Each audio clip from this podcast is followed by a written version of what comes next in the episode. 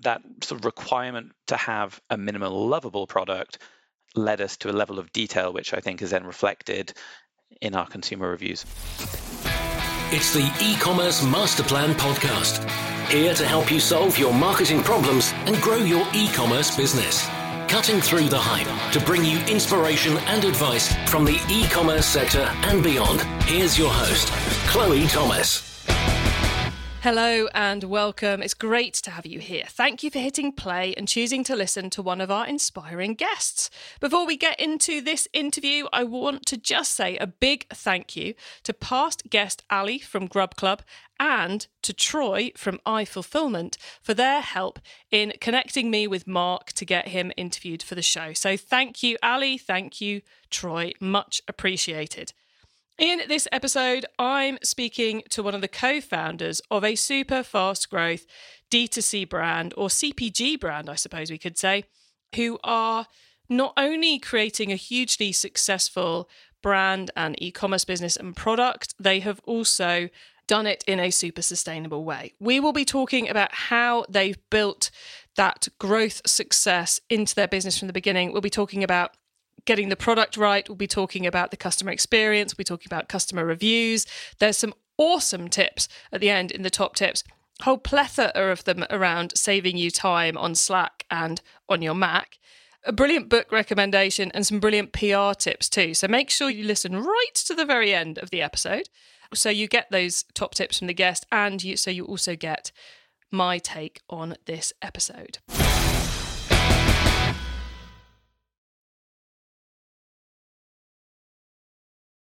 And now to introduce our special guest. Mark Rushmore is the co founder at Suri, which is short for Sustainable Rituals. They're a future focused wellness brand, most famous for their electric toothbrush, the world's most sustainable electric toothbrush. Founded in 2021, they started shipping in May 2022 and grew to £5 million in the first 13 months via their Shopify site and Amazon, and they've now launched in high street retailer Boots. Hello, Mark.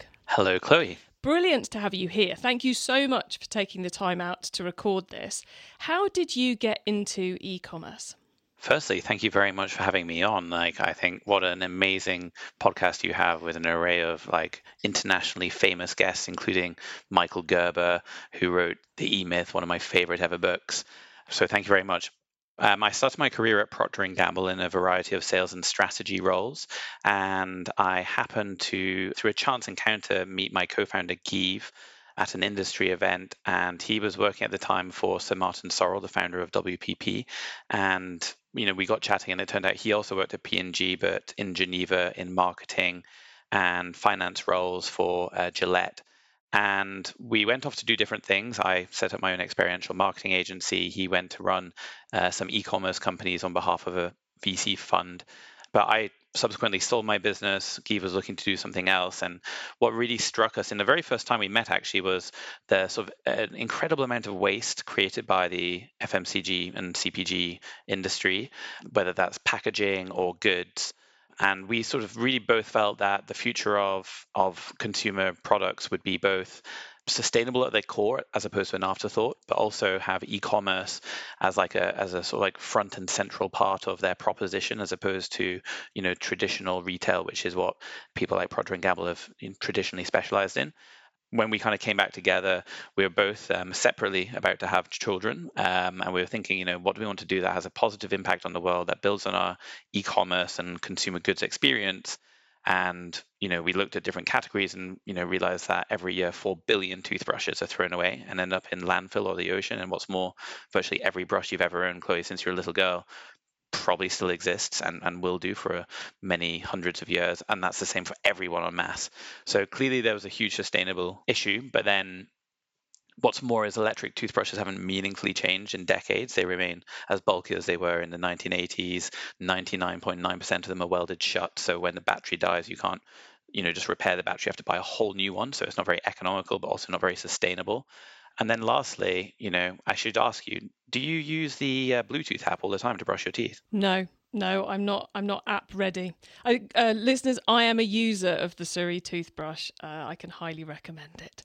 Um, but no, I'm not using the app. but before you used it, what did you use? I used an Oral B very noisy Oral B non sonic toothbrush. Great. Well, so there you are. So what what I found is I've spoken to thousands and thousands of people like, you know, does your battery die? Oh, all the time. It only lasts a few days. Like, okay. Do you use the nine different modes? No, no, I only use two. Oh, do you use the seven different flashing lights? Oh, no, I only use the one. Oh, but you must use the app. I've never used the app. Okay, cool. Well, all of those things are reducing your battery time, which means you're having to recharge it constantly.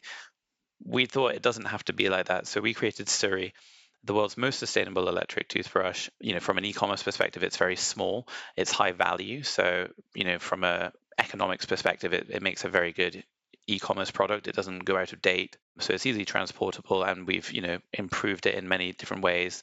You know, we have a, over a 40-day battery life on a single charge. It's repairable. Uh, we offer free recycling of the heads, which are themselves are plant-based. The packaging is entirely recyclable, and we offer innovative features like really basic ones, but a magnetic mirror mount so you can not get that horrible gunk that accumulates on the bottom or a UV light in a travel case. So all of that in a package which is half the size of a traditional electric brush has led us to this product that people don't just like, they they really love it. And that's something we were talking about before we hit record was how the consumers have like fallen in love with what is fundamentally a very dull product. Apologies for saying it, but but they rave about your product, don't they? I mean, it's it's crazy the feedback you get. So I think actually that like you, you really struck on on the very heart of what Suri do and, and what we what we've accomplished. And there's two two parts to that actually. One is I think if you take anything which traditionally has been quite dull or boring, there's very low expectations, right? And so if you do anything to then exceed what is already very low expectations, people are delighted with that contrast between low expectations and over delivering. But the second part, and you know, I've really got to give credit Geeve, uh, my co-founder, on this, is that you know years ago you heard about MVPs, minimum viable products, which is great. You know, maybe if you're doing software and you can make changes quickly. When it comes to hardware, though, Geeve has long talked about an MLP, a minimum lovable product. And so as we were developing our MLP, you know, we went through many iterations of brushes which may have been sufficient. You know, we, we could have launched them faster than we did. But that sort of requirement to have a minimal lovable product led us to a level of detail which I think is then reflected in our consumer reviews.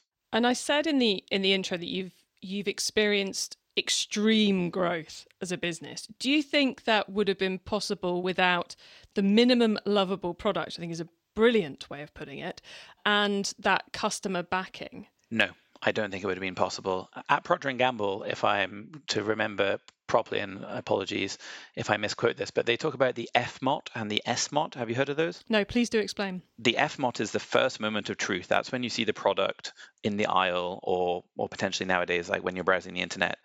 The second moment of truth, the SMOT, is when you use the product. Now, there's plenty of examples in e-commerce, and, and actually, I think e-commerce gets a bad rep for this, of something which has a great FMOT. You know, oh my god, that looks brilliant. It solves my problems. I'm going to buy it on Instagram. It's a great price. You purchase it, and the SMOT is just not as good an experience, and people are disappointed, and then that's reflected in the reviews. And people know now, especially when you're purchasing a product at a higher price point, it's a considered review. You will want to see what do people say about it. And so now, you know, we're at the point where it's no exaggeration to say we love our consumers.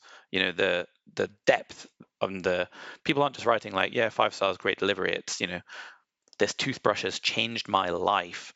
You know, I look forward to brushing my teeth and I'm 60 years old and I've never said that before, which is just incredible. And it and it really it really helps sort of guide people in you know switching to a brand which is relatively new but trying to do things in a better way. We've also invested heavily in our customer service, which I think differentiates us from other brands. Yeah, it's it's often feels like brands they get the product right, but then the experience isn't right. You know, they, they make it Instagrammable or TikTokable, so they get the FMOT, but they don't really care about how the product operates. So the the SMOT, trying to use use my terminology right here, and then they've not got the customer service in place or the delivery speeds to actually look after the customer and give them the experience which enables them to actually fall in love with the product because a bad experience the product can be brilliant but it, it definitely takes the edge off so given that vast growth that you've experienced, how did you manage to keep the operations and the customer service growing at pace to keep delivering a great customer service because it's very easy to scale an ad budget or an email marketing program. It's very difficult to scale customer service or the operations side of things and manufacturing as well. Have you have you dealt with that more fundamental part of the business? I suppose. Yeah, I want to say, like, I've got a great story about this, which is, you know, during my university, I saw this like module on just um, becoming very competent at spinning plates, and so I spent four months in a Tibetan monastery, like learning how to spin plates, and I just became very, very good at it. But actually, I was never actually that good at spinning plates. It's it's just it's been an uphill challenge from quite early on. So we had 5,000 pre-orders. We shipped them out a week later, I had a call from our 3PL to say, oh, a thousand of them haven't gone out because it turns out the haulier won't ship lithium batteries despite all the reassurances we had that they would, which meant that you know we had a thousand orders which were now delayed from people who had pre-ordered already and been waiting for it, and it was just a very high stress moment where fortunately you know myself my co-founder and two other team members we all just jumped on and learned how to use gorgias for 12 hours a day for the best part of three weeks until we decided, you know, we need to find a, a better way to scale this because we can't do anything else. But in a way, I think that's why we did this in the first place. Like I, we relish those challenges and learning about things that we can do better, which is pretty much everything. You know, I find that we also learn the fastest when we make mistakes. So it's so cliche to say all of those things, but it's definitely true. It wasn't enjoyable at the time, those sorts of things pop up, as I'm sure your listeners will resonate with. So, would it be fair to say a mixture of the right tech and then the team flexibility to jump on and find a way to solve a problem as fast as possible? So, kind of like a mindset and technology mix? Yes, but also truthfully, I think Geeve's experience running an e commerce business previously, he knew customer service was paramount. Actually, a hot tip is HelloFresh this successful e-commerce brand you might have heard of worked out that their customer service outsourced supplier wasn't really set up properly for D2C. And so they developed their own one in house, and it's so good that they now like outsource that to other companies. So they have this thing called Hello Connect. So they have teams in the Philippines, and we quickly managed to leverage some of their resource and that's that's worked out to be a very cost efficient, very effective way to manage customer service. Oh, nice. I hadn't. I did not know HelloFresh had done that, so I'm going to have to go and Google that post this interview. Very cool. And yeah, because if you can, if you can find the right outsourcing partner for that, it gives you so much scalability and so much less to do because you're not going to do the one-on-one hiring and the one-on-one training on how to be customer service. You can just train them on how to be your customer service. Exactly. And, you know, having built scripts before and understood the importance of that and returns and the returns process, I think gave us a head start. So we had a framework from which to build upon. And without a doubt, you know, it's having anticipated some of those problems. And we've done the same with packaging with all parts of the business you know although we are you know having a mindset and solving it we are also fortunate to have had you know training in running businesses at Procter and Gamble and in e-commerce. So a bit of prior knowledge to ward off a lot of the errors in the first place anyway and to know how to fix them when they crop up. Exactly. To have a level of anticipation of, you know, what's going to be important. And then obviously from there, you know, you might have the best laid plan until you find out that your orders aren't going and then you do need to find a, a, new solution but at least having that framework in place i think set us up to focus on other areas of growth let's go into those other areas of growth you mentioned earlier about the amazing customer reviews you've got and there is a lot of noise in the industry could be hot air, might not be hot air. I don't think it entirely is. Around the fact we should all be using UGC, user generated content, customer reviews across all of our marketing. So, do you allow that review activity, the happy customers, to just do their thing and spread the word about the brand, or do you leverage that? in a way to to grow the business and feel free to say chloe we do but it's like a minor piece of the pie i'm you know happy for you to say whatever the real situation is I think it's actually the strongest untapped part of our business. You know, we always talk about how can we actually make something more of this because one of my favorite APIs ever is we have an API between Trustpilot and Slack. So the whole team live will see customer reviews come in. And for the most part, it's just really joyous to see, you know, dentists or dental professionals or consumers of different ages, you know, really describing in detail what they like or what they think could be improved um, coming through. So, yeah, I, I don't think that we do enough with it, really, honestly. And it's hard to kind of authentically capture someone's review when you're pushing it yourself. Oh, Mr. Jones said this. It's like, do you trust a brand when they're pushing someone else's comment? I think I've seen brands really utilize video reviews and UGC, particularly some US brands. Um, that's something that I would like us to move towards. But you know, it's uh, one of a million things on the checklist, as I imagine you're familiar with. Yeah, I think I always think the success in e-commerce comes from working out what you should do rather than what you could do. You know, the, the to-do list is always endless. So obviously you had the minimum lovable product, which has led to that great customer feedback and enhanced the growth of the business. What else do you think has set you up for success and, and for the growth that you've achieved? Again, it's like mega cliche, but I think we are solving a, a problem for a large market of people who've had that problem that wasn't being addressed. And quite frankly, there are a lot of people who, you know, brush their teeth every day. I think is one of the most common habits. It's an enormous category where two players have like an 80% market share.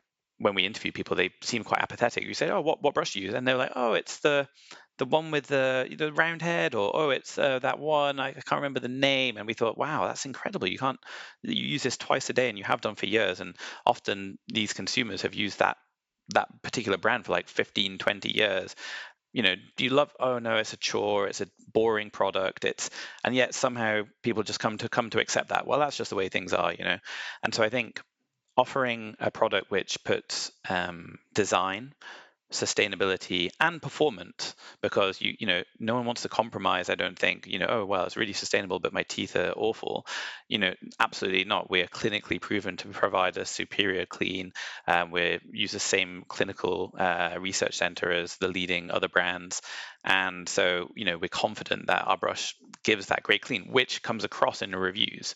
And so yeah so i think a lot of our growth can be really attributed to finding um, a sizable issue. I mean, loads of people brush their teeth, and and you know finding a solution to those problems.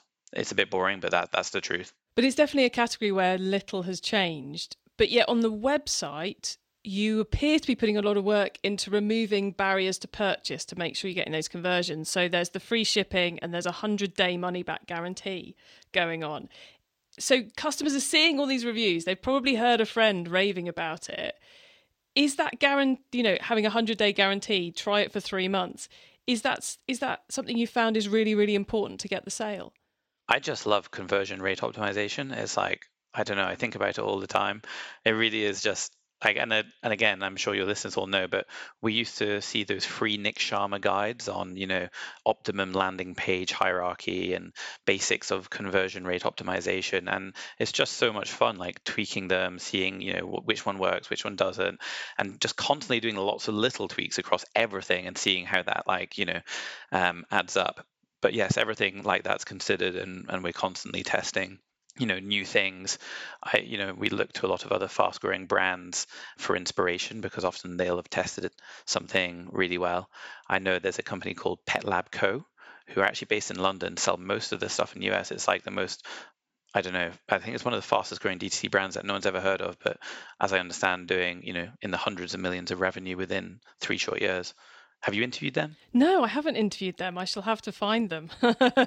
I've written them down on my notepad ready. So, listeners, don't worry, coming to a podcast as soon as I can get them.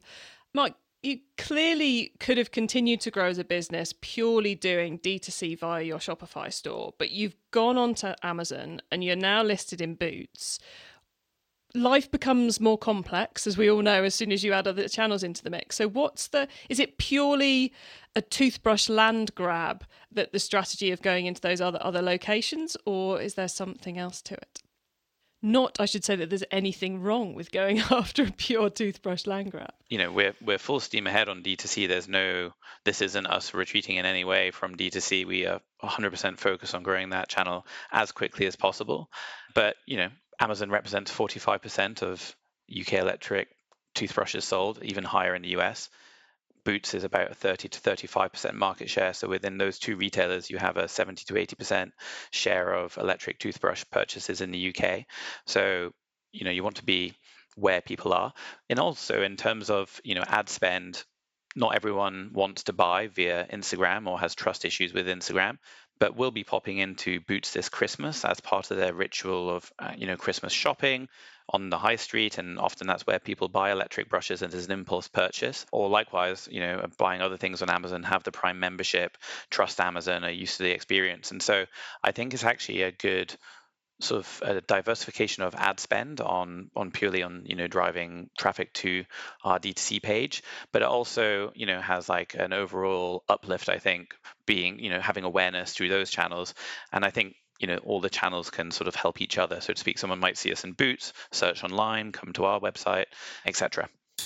E-commerce master plan is supported by some of the greatest companies in the e-commerce sector. Here's a reminder of who they are.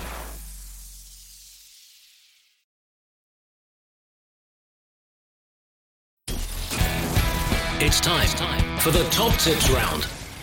Okay, I love this section because it gives me and our listeners some really quick ideas for taking our business to the next level. So, Mark, are you ready for the top tips? Yeah. Okay, the book top tip. If everyone listening to this podcast agreed to take Friday off and read a book to make their business better, which book would you recommend? The book that I was going to recommend, or the book that I will recommend, is called The E Myth by Michael E. Gerber, who I discovered was on your podcast, like absolute business book writing legend.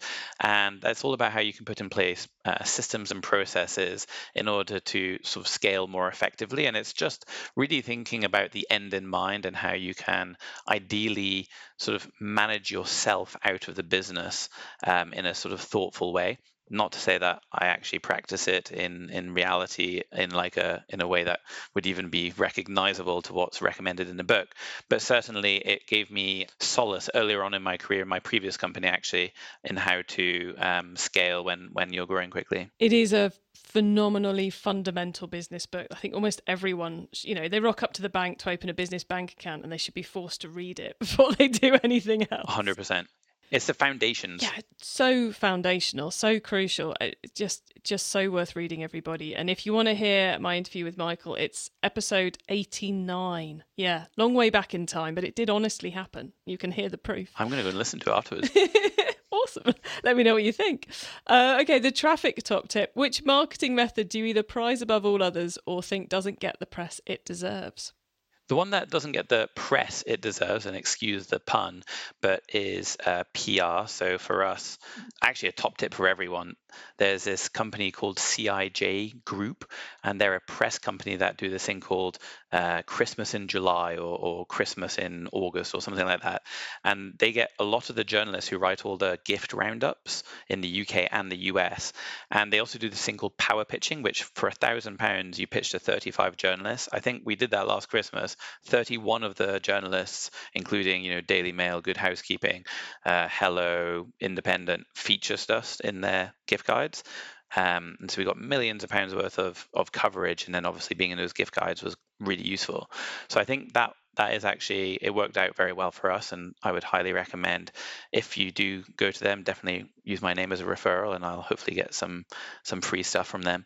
Yeah, and then the other sort of channel which I think works really well is word of mouth. Again, excuse the pun, but the people who love our product invariably go on to say, "Oh, I've bought one either for my family or you know they've told their friends about it," and so we're seeing really great organic, which comes from delivering hopefully a great experience in terms of speed of delivery, ease of choosing, and then the actual product working as described.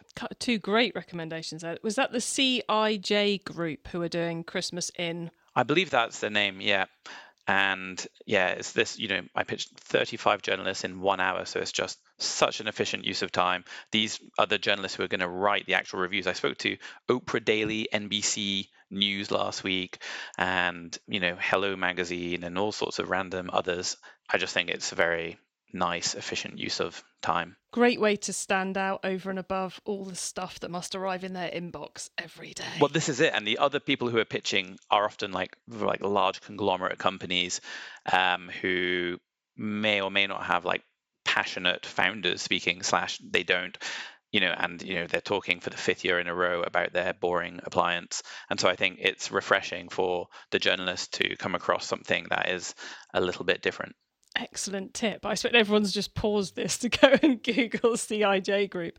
But come back, everybody, come back. Um, okay, the tool top tip. Maybe a collaboration tool, a social media plugin, a phone app, or just a way of working. Is there a cool little tool you use that makes you and your team more efficient from day to day? There are two tools I would say. So within Slack, getting the Trustpilot API is really good. Also in Slack, I only found out yesterday or last week that you can pin Google Sheets or documents to your conversations with certain people or certain groups, which means like, you know, if sometimes you forget where that document is with that person, it's so handy to be able to get it really quickly. And then the last one is there's an automation on Slack where if you need your whole team to fill out a calendar or something, you can set it to remind everyone at a specific time to fill out a certain sheet or attend a certain thing or a meeting's about to happen. And then that's just like a really nice little automation on Slack. But another one, which I think is like actually my favorite, favorite one ever, is if you use a Mac and you go to System Settings, and then you go to Keyboard, and then you go to Text Replacements then you can add in your own shortcut text replacement. So I use one for our address. You know, people always say to me, "Oh, where are you? You know, what's your address?" And so I type in SBX space, and then it comes up with our address. And so that just saves me like hours of my life, and I, I cherish every single time I use that. Likewise, company information. You know, when people are asking for your VAT number, your address, all this kind of boring stuff that you have to go and copy and paste from somewhere else. I've got one for that. I've got one for my Zoom link, um, and you know, Geeve's got some really elaborate ones which write entire emails you know, so great to meet you. Thanks so much for your time. Um, you know, I can't wait to keep in touch. Um, and you can just use a shortcut for that. So that that's definitely my top top one. Nice, loving those two. And then finally, the carbon top tip. What's your favourite way to reduce the carbon footprint of an e-commerce business? So this is a plug for my friend's company, the Do Nation. She set up uh, Hermione set up this amazing online business which enables companies to uh, engage their employees in actions which reduce your carbon footprint because a lot of it's to do with education you know. There's so many different ways that you can take small actions which you know accumulate. I think through her website the do nation you can you know easily engage people in a fun and enjoyable way to take those different actions to you know drive awareness of it and you know as a team a bit like doing a steps challenge see you know how much carbon you can save. Cool. Do Nation. Do Nation. Exactly. Awesome. Well, I'll have to go and check that one out then. Mark, thank you so much for being here. Before we say goodbye, could you please let the listeners know where they can find you and your business on the web and social, please? So our website is www.trysuri.com. So that's T-R-Y-S-U-R-I.com. On Instagram, we're at Discover Suri. My name is Mark Rushmore, so contact me on LinkedIn if you want, say hello. And if you do use CIJ Group, the Do Nation, or any of those other things, let me know. I'd love to hear your experience. And lastly, we also will offer a discount code to your listeners if that's all right. That would be amazing. Thank you very much. Sure. So if you want to have the most highly rated sustainable electric toothbrush on Trustpilot, then please do use the discount code masterplan10 at checkout and you will receive 10% off your order of an electric toothbrush, which is award winning. And if you don't like it, there's a 100 day money back guarantee. Nicely done. Perfectly done. Uh, Mark, thank you so much for being on the e commerce master plan podcast. It has been brilliant chatting to you. I've learned a lot. I'm sure the audience have as well. So thank you so much for coming on and talking with us. Thank you. So, fascinating chat there with Mark from Suri. They've really stacked up how they've gone about growing the business. So, they started off by identifying a space where the incumbents were not doing a particularly cool job because they haven't really developed anything new in X number of years slash decades. They then built a minimum lovable product, which I think is a brilliant term, an MLP, a minimum lovable product how they create a product which is definitely going to be loved by the customer. And yeah, it takes a bit more time, but it gives so much back once you get past the launch phase. Clearly, they knew there was appetite for it because they had 5,000 pre orders when those first uh, toothbrushes arrived. And then they focused on getting both the first moment of truth when people see it and the second moment of truth when people use it right. That's led to that incredible amount of brilliant and long winded, uh, shall we say, customer feedback coming in back into the business. And all of that drives the growth. And then they've been in a mindset place where, as that growth grows, they have been ready to jump on the problems and fix them, to pile in and deal with the customer service as it as it happens. And I think that also that focus on delivering a great experience for the customer clearly is ringing true with the way in which the business has grown. So Oh, and then those those super hot PR tips uh, that he was giving us towards the end as well. So loads loads of great advice in there about how to create a fast growth business, a sustainable business, selling a sustainable product, which is really going to be changing consumer mindsets, I suspect, as it grows ever bigger. You can get your hands on our notes from this episode, including the top tips and links to what we've mentioned, by heading over to ecommercemasterplan.com forward slash podcast, or you can use our direct episode short links. Just put ecmp.info forward slash whatever the number of this episode is into the URL bar and you'll be redirected straight to the correct episode page. When you get to the website, you can also add yourself to our email list so you don't miss out on any of the other things I share to help you improve your business. And if you liked this episode, then why not check out episode 89, where I interview Michael E. Gerber himself, author of The E Myth, or if e-myth isn't your thing, one thing which we didn't discuss is that Suri is a B Corp, and we've put together all the episodes we've done with B Corps at ecmp.info forward slash B Corp, all one word. So if you're interested in potentially exploring that in 2024 for your business, then go and have a listen to some of those. And some of them we get really deep into being a B Corp and becoming a B Corp. Thank you for tuning into this and every episode that you do of the e-commerce master plan podcast. I bring you a new interview every week because I want to inspire and help e-commerce business owners like you to succeed and thrive with your businesses, including progressing along the path to net zero. So if you know someone this show can help, please tell them to listen to the e-commerce master plan podcast. I hope you have a great week and don't forget to keep optimizing. Thank you for listening to the e-commerce master plan podcast. Find out more at ecommercemasterplan.com slash podcast.